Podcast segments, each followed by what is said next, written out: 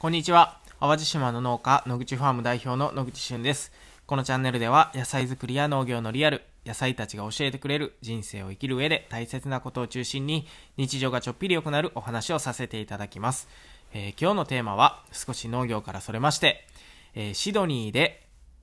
アルバイトを見つけるコツというお話をさせていただこうと思います。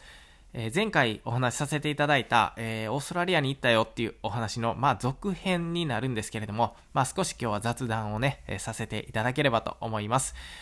えー、23歳の年に、えー、僕はオーストラリアにワーキングホリデーというビザで、えー、渡航しました。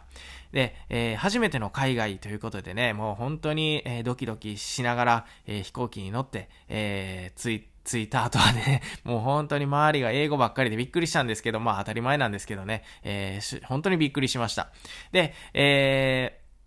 ー、その、渡航する前にね、日本でたくさんアルバイトをして、えー、大学卒業までにね、とにかくできるだけお金を貯めてということで、えー、お金をたくさん貯めてね、えー、渡航したんですけれども、えー、まあそもそもね、まあお金は足りないということは分かっていました。1年ももちろんその生活できる蓄えなんてないまま、えー、まあ、出発をしたので、えっ、ー、と、どこかでね、アルバイトをしないといけないっていうのがね、もう目に見えてはいたんですけれども、えー、割かし早めにね、お金が底を突き入れてきたんですね。っていうのも、えー、まあ、23歳っていうとね、えー、なかなかこう、まあ、今より10、ん ?15 年ぐらい、えー、まあ前になるのでね、えー、まだまだアクティブで、えー、もうすぐね、やっぱり友達とかもできるわけですよね。えー、で、友達ができたらやっぱり仲良くなりたいから、一緒に飲みに行ったりだとか、ご飯に行ったりだとか、でね、えー、オーストラリアっていうところ、まあシドニーっていう都市に行ってたんですけれども、えー、なかなかこう、高い、えー、何を買っても高いんですよ。えー、ちょっとディナーに行ったらもう5000円とか、まあ日本円でね、5000円とかね、えー、1万円とか、なんかすぐ、えー、なくなっちゃうっていうイメージで、で、なんかこう、やっぱりテンションも上がってるからね、えー、たくさんお酒も飲むし、えー、たくさん食べるし、なので毎週ね、土日はもうどっか遊びに行ってとかってね、やってると、えー、思いのほか、え貯金の残高が、えなくなっていってですね、え現地に着いてから、あのあれ何やったっけ、ANZ っていう銀行のね、えキャッシュカードを作ってそこに、まあ、ありったけのね、えー、お金を入れてたんですけれども、まあ、とにかく減るのが早いということでね、えー、気づけば、えー、もう、まあ、大体手持ちが、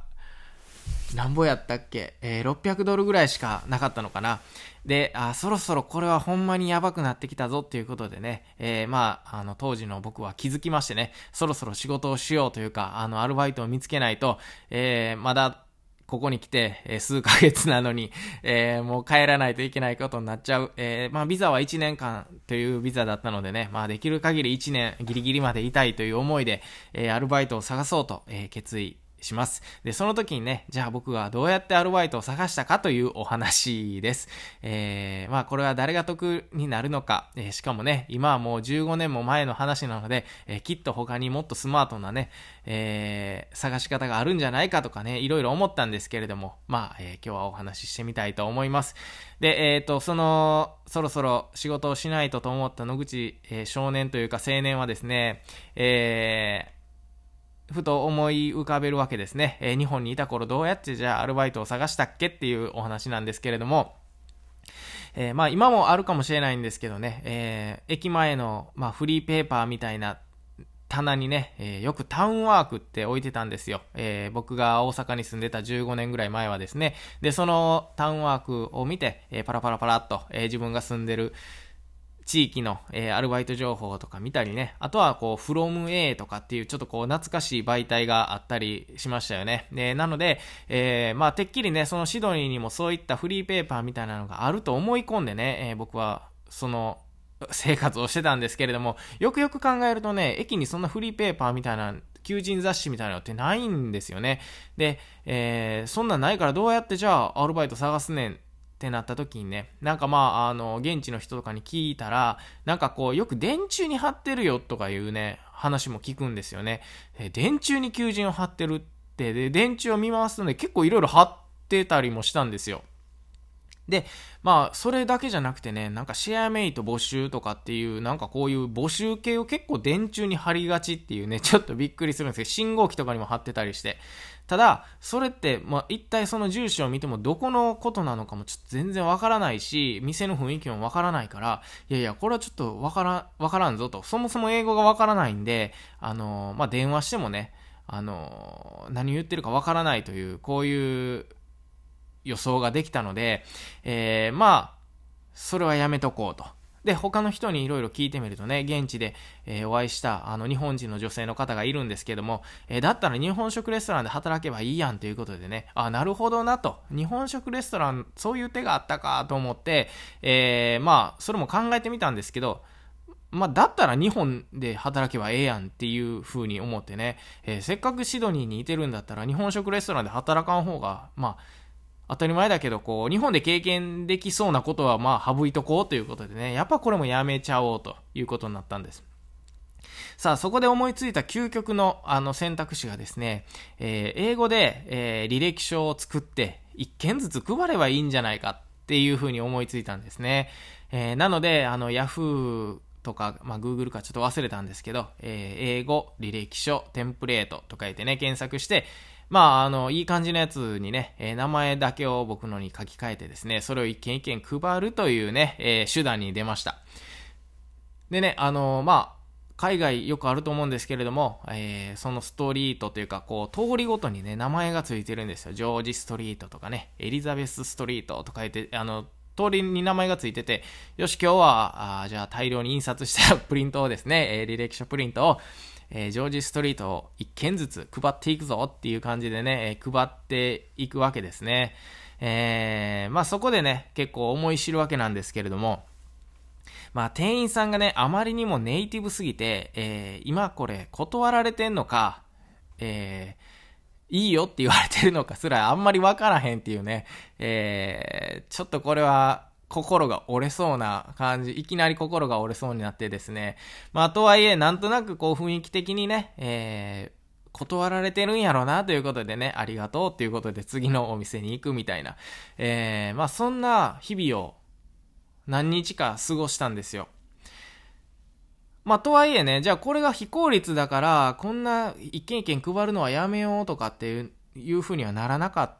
た。んですよね。というのも、やっぱり日に日にお金が減ってくるし、もうこれしかないと、えー、もう決めつけてたところもあって、なんかあまりにも断られすぎると、えー、なんかこっちも維持になってね、もう配り続けるみたいなね、なんか変なこう、闘争心みたいなのが出てきてですね、まあとにかく、あのー、配りました。で、ある日、サクセスク、サクセスクストリートだったかなちょっと通り名忘れたんですけど、よし、この通り行くぞ。ちょっとこう、マイナーな通りにね、えー、配りに行こうと決めた時に、えー、そこで出会ったボスがいるんです。毎日毎日断られてるとね、なん、もう自分が断られてるっていうね、あのー、ことがはっきりわかるようになってきます。えー、なんていうか、こう、大体3パターンぐらいしかないんですよね。えー、断るときに、いや、もう全然うちはそんな求人ないから、あの、他のとこ当たってみな、みたいな優しい人もいれば、もう、全然、なんかもう、あしらうようにね、えー、言われる、あしらうようにっていうか、何しに来たんだみたいな、そんな風に言われたりとかね。まあ大体何パターンかしかないので、あ、今断られたんやねっていうのがすぐわかるようになってくるんです。人間って本当にすごいですよね。で、まあまあその話は置いといて、とりあえずその、何日か目かに、一人のボスに会うんですね。小太りの人で、結構背は僕と同じぐらい、170センチぐらいかな。で、あと、メガネをかけてね、えー、なんかこう、映画に出てくる、本当にこう、ゆ、愉快な小太りの人みたいな 感じの人に出会ってですね、えー、ジョンって言います。あの、まあ、ジョンって言うんですけど、本当の名前はジョニーって言うんですけどね。まあ、ジョン、ジョンって当時も呼んでたんですけど、まあそのジョンがですね、なんかやたら断ってる感じじゃないんですよね。なんかめちゃくちゃこう笑顔で喋りかけてくれて、あ、どっから来たんだい？みたいな。あの、日本ですとか。なんかそんな話を本当にしてですね、まあ、ジョンはね、10分ぐらい僕に向かって話してくれました。まあ、なんか、ああだこうだ、ああだこうだって話してくれるんですよね。で、まあ、ほとんど聞き取れなかったんですけど、まあ、せこの、この機会を逃すまいとね、あの、話をしてくれてるから、もうなんとなく分かってる体で、あはんとかね、あ、イエスみたいな感じで、あ、オッケーオッケーみたいな感じで言うてたんですよ。そしたら、なんか最後にね、ジョンが、なんか黒い服を着てこいみたいな。言うんですよね。黒い T シャツ持ってるか？みたいな。で、まあ、持って、まあ多分 T シャツのことやろうな思って、イエスイエスみたいな感じで言ってたら、明日、とりあえず朝7時とかに、あの、こっちに来いみたいな。ここの店に来いみたいな。言ってたんで、それはね、明らかに聞き取れたんですよ。10分ぐらい話した中で、だいたいもう最後の最後で聞き取れたのが、黒い T シャツを着て明日7時に来いっていうね、なんかそのワードは聞き取れたんで、まあその日はそのまま終わって半信半疑だったんですけど、えー、次の日、まあ行ってみたらですね、あ、なんかごっつい歓迎ムードなんですよね、ジョンがね。で、まあそこはね、あのー、本当にオフィス街の1階にあるような小さな小さなカフェだったんですけれども、えー、ジョンが、よく来たねと。もう、その時にね、僕ほんま泣きそうになるというか、はあ、仕事が決まったんやって初めてその時確信持てたんですよね。で、うわ、よかった、ジョン、ありがとう。で、そこにはね、実はスタッフが3人ぐらいいてですね、えー、まあ僕を含めて、まあ5人ぐらいで、あの、ランチタイムとか営業してるような、まあ小さいカフェだったんですけれども、えー、まあその初日ですね、まああまりにも、あまりにも、英語がわからなさすぎて、えー、まあトレーニング、今からトレーニングするからって言われた、その朝7時、そのトレーニングっていう言葉を、最後に僕は全ての英語が聞き取れずにですね、全く動けなかった。で、1時間ぐらい経った時に、えー、ジョンが言うんです。Go home. びっくりするでしょう。せっかく、せっかく仕事が決まったと思って、えー、朝、まあ7時、8時とかにね、まあ仕事をしてたら、1時間ぐらい経った後に、Go home. ね、君は英語がわからなさすぎるから、うちでは無理だって、えー、言われました。まあ、この続きはね、またおいおいお話しさせていただければと思います。えー、今日はね、えー、シドニーで